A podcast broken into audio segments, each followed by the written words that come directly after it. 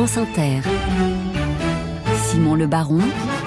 Le 6-9. La guerre, on en parlait il y a un instant, au Proche-Orient, en Ukraine, la montée des populismes en cette année d'élections européennes, le potentiel retour de Donald Trump aux États-Unis. À quoi devons-nous nous préparer alors que cette année 2024 n'a que quelques heures? À défaut de lire dans la boule de cristal ce matin, tentons de tracer des perspectives avec l'invité du grand entretien, une voix que vous connaissez bien, je le disais, vous fidèles auditeurs d'Inter. Bonjour Bernard Guetta. Bonjour. Député européen Renew. Renaissance, c'est le groupe euh, du président Macron au, Parlement européen où vous êtes membre de la commission des affaires étrangères. Vos questions, amis auditeurs, 01 45 24 7000 et application mobile de France Inter. Un mot général, Bernard Guetta, pour euh, commencer. Nous entrerons euh, ensuite dans le détail. Quelles sont vos raisons et avez-vous des raisons en cette année 2024 qui débute d'être optimiste Non. Aucune. Écoutez, aucune. Si, il y a toujours des raisons d'espérer. Euh, il y a surtout une volonté d'espérer. Mais véritablement, la situation euh, bah, écoutez, disons-le, la situation est très mauvaise. La situation est très inquiétante. J'entends depuis l'allocution du président de la, République hier euh, des analystes dire euh, oui, mais le, le, président a dramatisé. Mais non, il n'a pas dramatisé parce que la situation est dramatique prenons euh, la, la, chose la plus menaçante en vérité, c'est une la possibilité d'une réélection, d'un retour de Donald Trump à la Maison Blanche.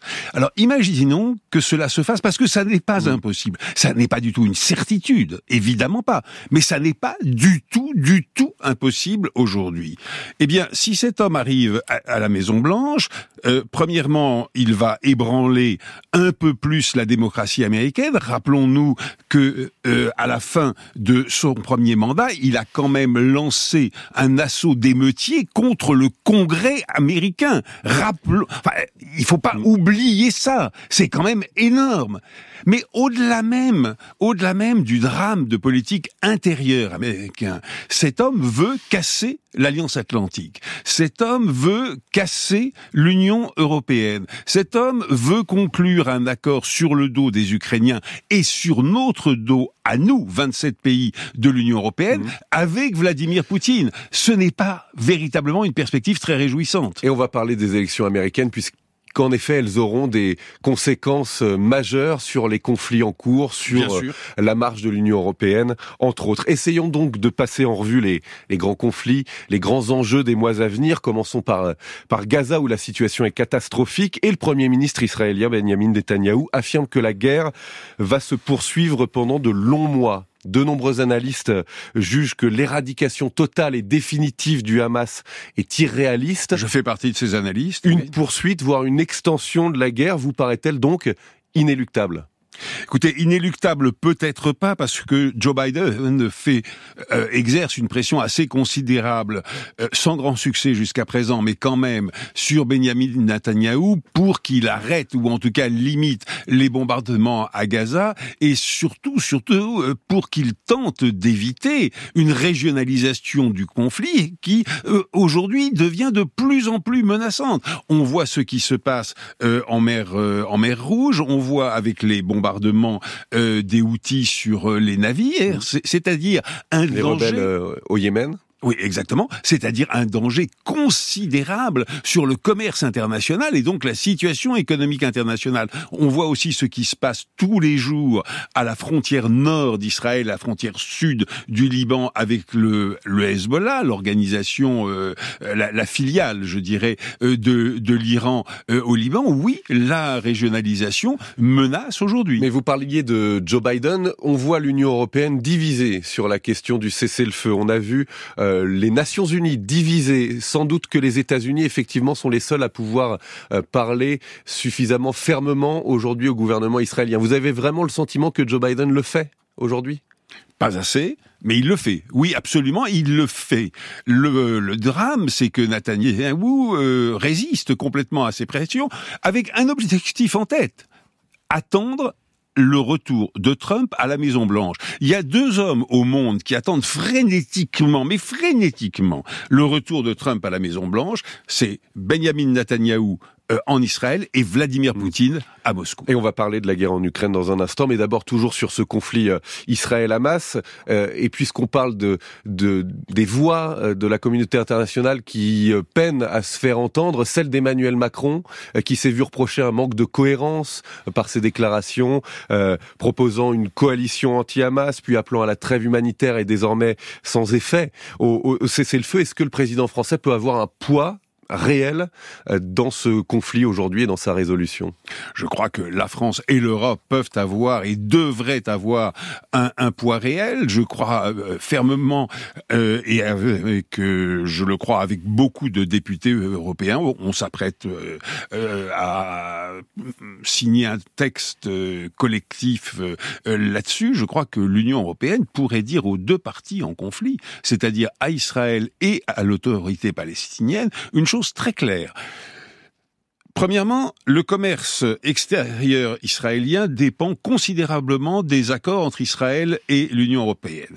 Deuxièmement, le financement de euh, l'infrastructure administrative de l'autorité palestinienne, des fonctionnaires palestiniens, dépend très très largement du soutien de l'Europe. Nous pouvons dire aux deux parties en conflit, attention, si vous n'ouvrez pas, et en bonne foi, des négociations visant à une solution à deux États, eh bien, les accords commerciaux avec Israël pourraient être suspendus. il faut passer aux menaces de sanctions, comme on l'a fait avec la Russie. Les, les accords avec Israël pourraient être, je ne dis pas annulés, mais suspendus. Et deuxièmement, le financement de l'autorité palestinienne pourrait être suspendu par l'autorité, par euh, l'Union européenne. Parce envisager des sanctions, y compris euh, contre l'autorité palestinienne. Euh, contre les deux. Contre les deux, contre bien sûr que gouvernement, contre contre Écoutez, Israël contre le Hamas, c'est déjà fait.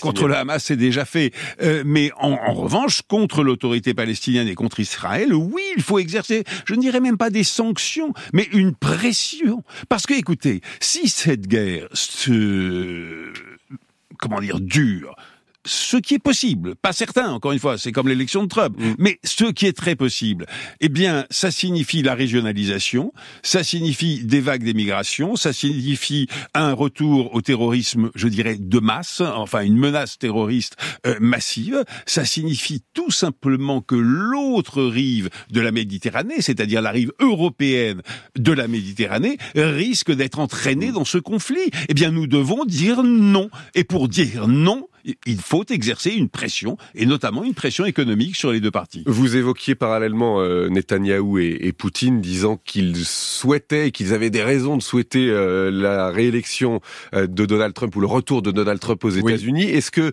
euh, avant cela, ils ont des raisons de souhaiter la poursuite de la guerre? Est-ce qu'elle est pour eux, d'une certaine manière, l'assurance de se maintenir au pouvoir? Écoutez, l'assurance, je ne sais pas, mais évidemment que Netanyahou joue la poursuite et peut-être même l'extension, l'élargissement du conflit, parce que pour lui, c'est une assurance vie, je veux dire politiquement euh, parlant.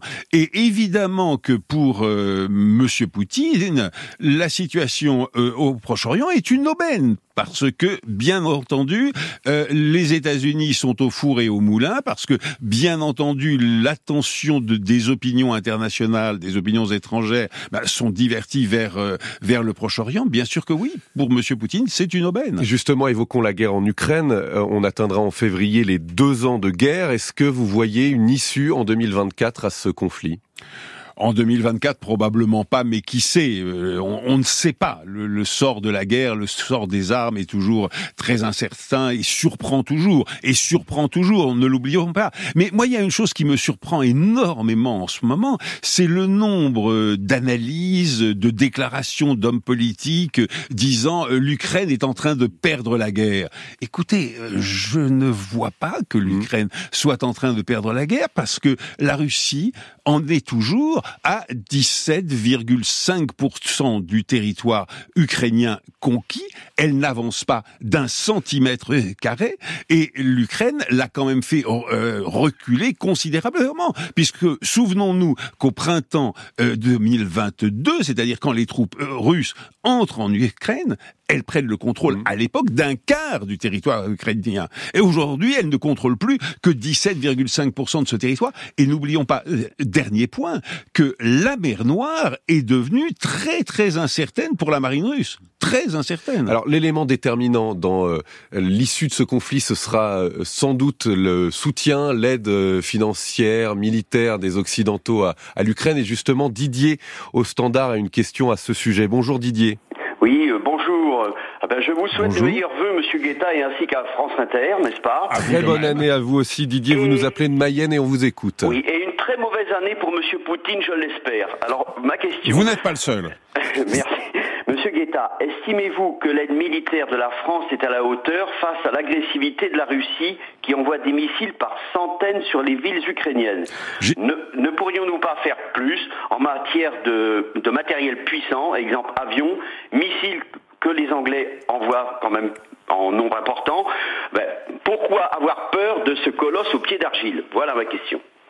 J'estime, euh, comme vous, monsieur, que euh, l'aide militaire occidentale, je dis bien occidentale, c'est-à-dire à la fois européenne et américaine, est tout à fait insuffisante. Quand les Ukrainiens ont fait reculer au printemps 2022 les Russes, c'est à ce moment-là qu'il aurait fallu armer beaucoup plus massivement euh, les Ukrainiens, non pas pour leur dire bah, allez jusqu'à Moscou, évidemment pas, certainement pas, certainement pas, mais pour leur permettre de chasser l'envahisseur, de le faire reculer jusqu'aux frontières internationalement reconnues de la Russie. Et là, il y a eu une erreur de la part des Américains et des Européens, français compris, mais sur la France précisément, vous savez, on a la comptabilité des, des, armes livrées.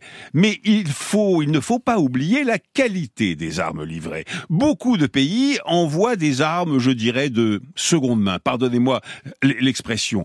Les armes qui sont livrées par la France sont véritablement des armes de pointe et certainement pas de seconde main. Reste qu'une enveloppe de 50 milliards d'euros est toujours bloquée à, à Bruxelles euh, pour d'autres raisons. Pas pour longtemps. Euh, politiques. Alors vous vous dites qu'elle elle va se débloquer en début oui, d'année. Oui, je euh, pense. Il y a une autre enveloppe de 60 milliards de dollars qui est bloquée à Washington. Ça, c'est beaucoup plus inquiétant. D'autres raisons politiques. Euh, Qu'est-ce que ça vous inspire quand vous voyez que ce soutien est remis en cause aux États-Unis, en Europe? Vous non, vous dites alors, si le vraiment, soutien non, non, pardon, occidental pardon, à l'Ukraine le, s'arrête, le, le soutien, le soutien européen n'est pas du tout remis en question, euh, pas du En tout. Slovaquie, par exemple, du- euh, le, La Slovaquie est le un parti pays de politique 5 qui a gagné les élections remet en cause le Oui, soutien à oui, oui, l'Ukraine. Victor raison. Orban en Hongrie. Euh, Oui, bah ça s'arrête. Il y a des voix. Ben voilà, ça s'arrête là. La Slovaquie est un pays de 5 millions d'habitants. Le, le, le- la, la Hongrie est un pays où aujourd'hui euh, même plus de 10 millions euh, d'habitants. Cela étant, ce sont deux pays membres de l'Union européenne. Aucun des deux finalement ne s'est opposé à l'ouverture des négociations visant à une entrée lointaine évidemment euh, de l'Ukraine dans l'Union européenne. Quant à Monsieur Orban, oui effectivement, Monsieur Orban tout seul, hein, pas euh, pas les Slovaques, Monsieur Orban tout seul a bloqué très très provisoirement euh, les 50 milliards que nous devions euh, débourser euh, pour l'Ukraine. Donc Ce vous dites les beaucoup 50 milliards européens, ils vont Oui, se débloquer. vont Ce qui vous inquiète, c'est euh, ce qui m'inquiète, c'est les États-Unis. Ce qui m'inquiète, c'est les États-Unis, parce que aux États-Unis, il y a une très grande partie, non seulement du parti républicain, mais de l'électorat républicain, qui est à peu près hostile, euh, clairement hostile euh, à ben, au maintien à la poursuite de l'aide à l'Ukraine. Et ces gens-là, eh bien, Monsieur Trump euh, euh, finalement les exprime en disant moi j'arrive, euh, je règle la question en un jour ou deux, je règle la question en un jour ou deux, ça veut dire je dis à Poutine tu gardes le territoire que tu as conquis euh, en Ukraine et j'arrête de soutenir les Ukrainiens. Cela nous fait une transition donc toute trouvée pour euh, ce sujet qui vous inquiète énormément et on l'a entendu, dont vous avez parlé déjà au début de cet entretien. Les élections américaines, 5 novembre 2024. Peut-être le retour de, de Donald Trump. Euh, rien n'est fait, vous l'avez dit, il n'est pas fait. encore investi par le Parti républicain, mais c'est une possibilité. Et justement, au standard d'Inter, euh, Chantal voulait vous, vous parler de cette échéance électorale. Bonjour Chantal. Bonjour et meilleurs vœux. Meilleur vœu à vous si on écoute votre question. Simplement savoir si le Parti démocrate ne pouvait pas choisir quelqu'un d'autre que M. Biden, qui, malgré ses qualités et un âgé, est souvent soumis aux moqueries et, euh, de la part de Monsieur Trump. Et j'ai l'impression, moi, que mm, voilà, il fera pas le poids face à Monsieur Trump. S'il était réélu, je me permets de compléter votre question, Chantal, mm-hmm. Joe Biden aurait 82 ans au début de son second mandat. Est-ce que c'est le bon candidat pour Écoutez, contrer Donald Trump? Roosevelt a gagné la Deuxième Guerre mondiale en fauteuil roulant. Euh, donc euh, véritablement euh, l'âge de Joe Biden n'est pas la question, d'autant que c'est un excellent président.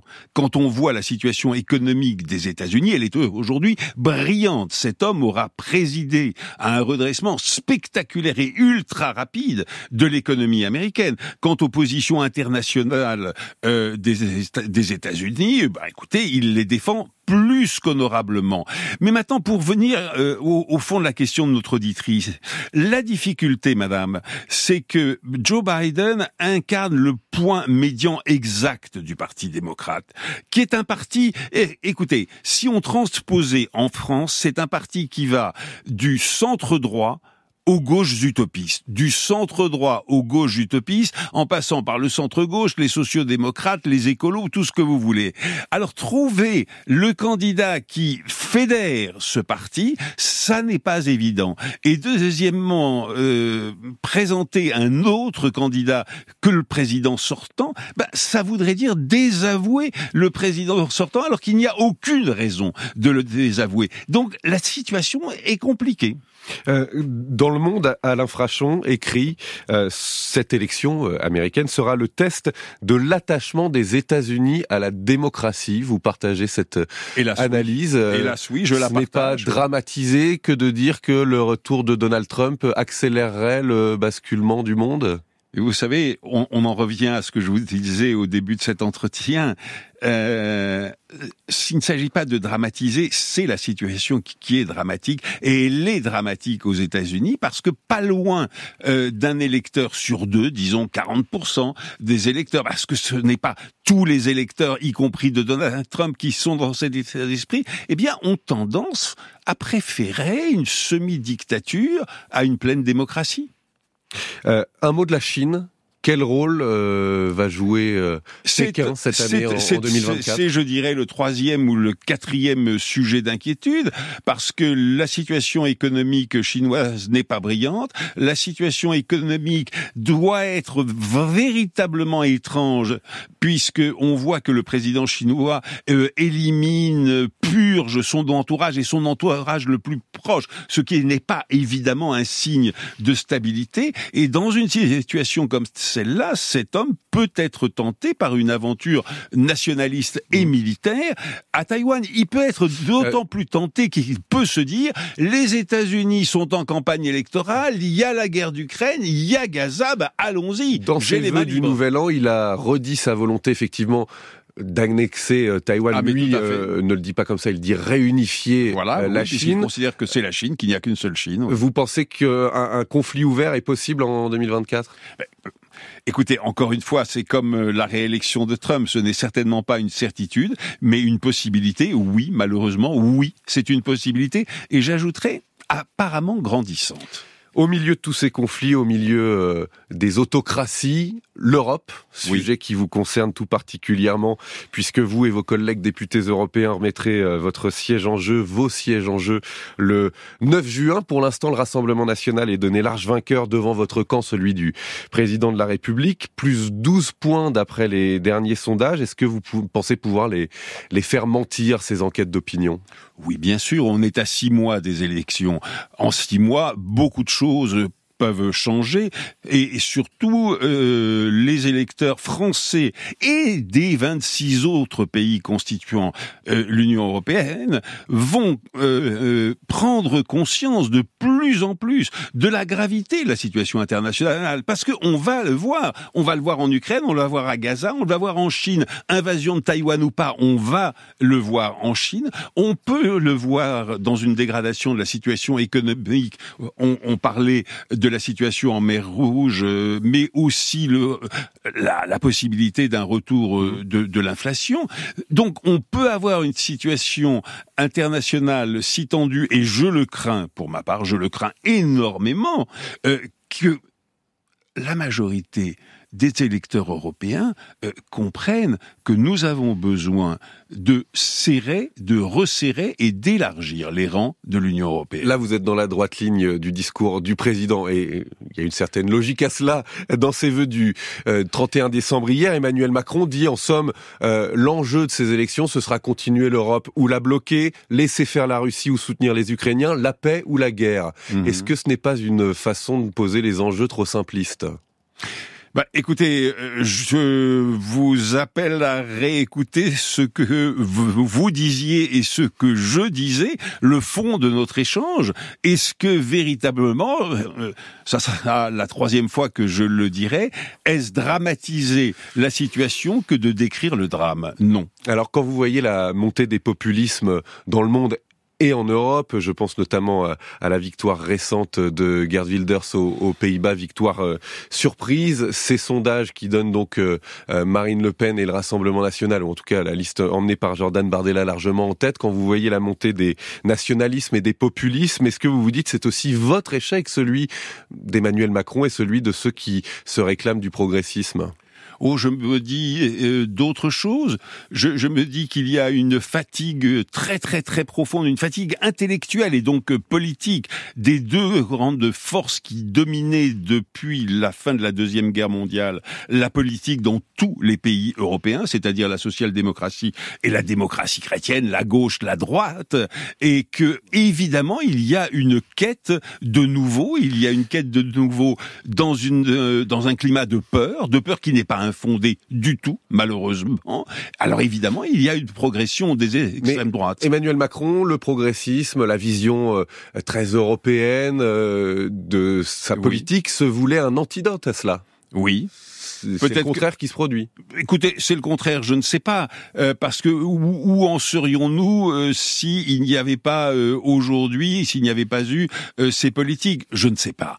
ce que je sais, c'est qu'il est véritablement urgent de se battre et de se souvenir. Vous disiez à, à l'instant, Gerd Wilders aux Pays-Bas a remporté les élections. Non, il est arrivé premier. Hmm. Il n'a pas remporté les élections. Il n'arrive pas encore à former un... Bah, premièrement, il n'arrive pas encore à former. Et deuxièmement, ce n'est même pas un tiers des voix. Ce n'est même pas un tiers des voix. Donc cet homme, oui, euh, est arrivé en tête des élections Bien sûr que oui, mais il ne les a pas remportées, loin de là. Gilles nous appelle de Grenoble. A une question pour vous, euh, justement, au sujet des élections européennes.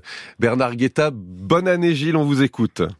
Je vous remercie. Bon, je, moi, je souhaite euh, que le monde respecte le droit des peuples à disposer d'eux-mêmes. Voilà. La question que je souhaite poser à Bernard Guetta, c'est euh, j'ai lu son excellent livre, j'ai lu l'excellent livre de Raphaël Glucksmann.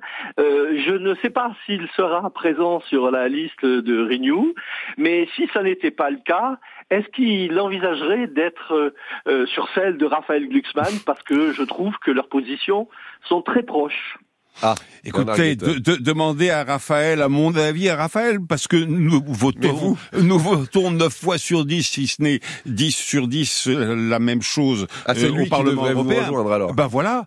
Est-ce que, est-ce qu'il serait tenté? Mais plus sérieusement parlant, et vous, vous serez candidat? Moi, je suis candidat à la candidature, bien entendu, mais c'est pas moi qui décide si je serai ou pas sur les listes euh, de la majorité. Justement parce que cette liste n'est pas encore constituée, la tête de liste n'est pas encore connue. Cela devrait je être le déplore. votre président du groupe Stéphane Séjourné. Euh, Qu'attend Emmanuel Macron? Je ne sais pas. Je ne sais pas. C'est que je, je déplore, je déplore que nous n'ayons pas commencé la campagne plus tôt. Je pense que c'est une erreur. Mais écoutez, c'est une erreur tout à fait réversible. Mais je, je crois, je crois que c'est une erreur. Mais pour en revenir à la question de, de, de notre auditeur, dans la campagne qui s'ouvre, je crois que les écolos, les sociodémocrates, la démocratie chrétienne et les centristes devraient tous affirmer trois ou quatre priorités fondamentales et communes. Merci beaucoup Bernard Guetta, député européen Renew, euh, d'avoir été euh, ce matin dans le studio de la matinale d'Inter.